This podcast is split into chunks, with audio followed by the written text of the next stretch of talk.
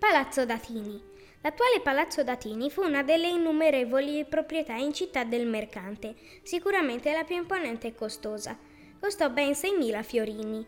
I lavori della casa di Prato, posta in via Fuia, l'attuale angolo tra via Rinaldesca e via Serlapo Mazzei, erano iniziati quando il mercante viveva ancora in Francia e occorsero ben dieci anni prima che la dimora divenisse abitabile. Si tratta di uno dei primi esempi d'abitazione borghese pre-rinascimentale. L'aspetto grandioso suscitava curiosità e rispetto tra le persone dell'epoca. L'esterno il palazzo era tutto affrescato con dipinti che rappresentavano gli episodi più importanti della vita del mercante.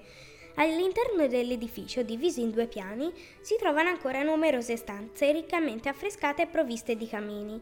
Nel cortile c'è ancora una loggia, tipica delle abitazioni delle persone ricche. Questa era destinata a feste e ricevimenti.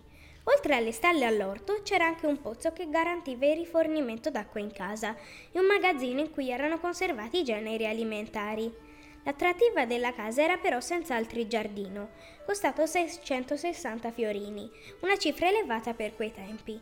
In fondo al giardino Datini fece costruire anche un nuovo fondaco, che divenne la sede centrale di tutti i suoi commerci in Italia e all'estero.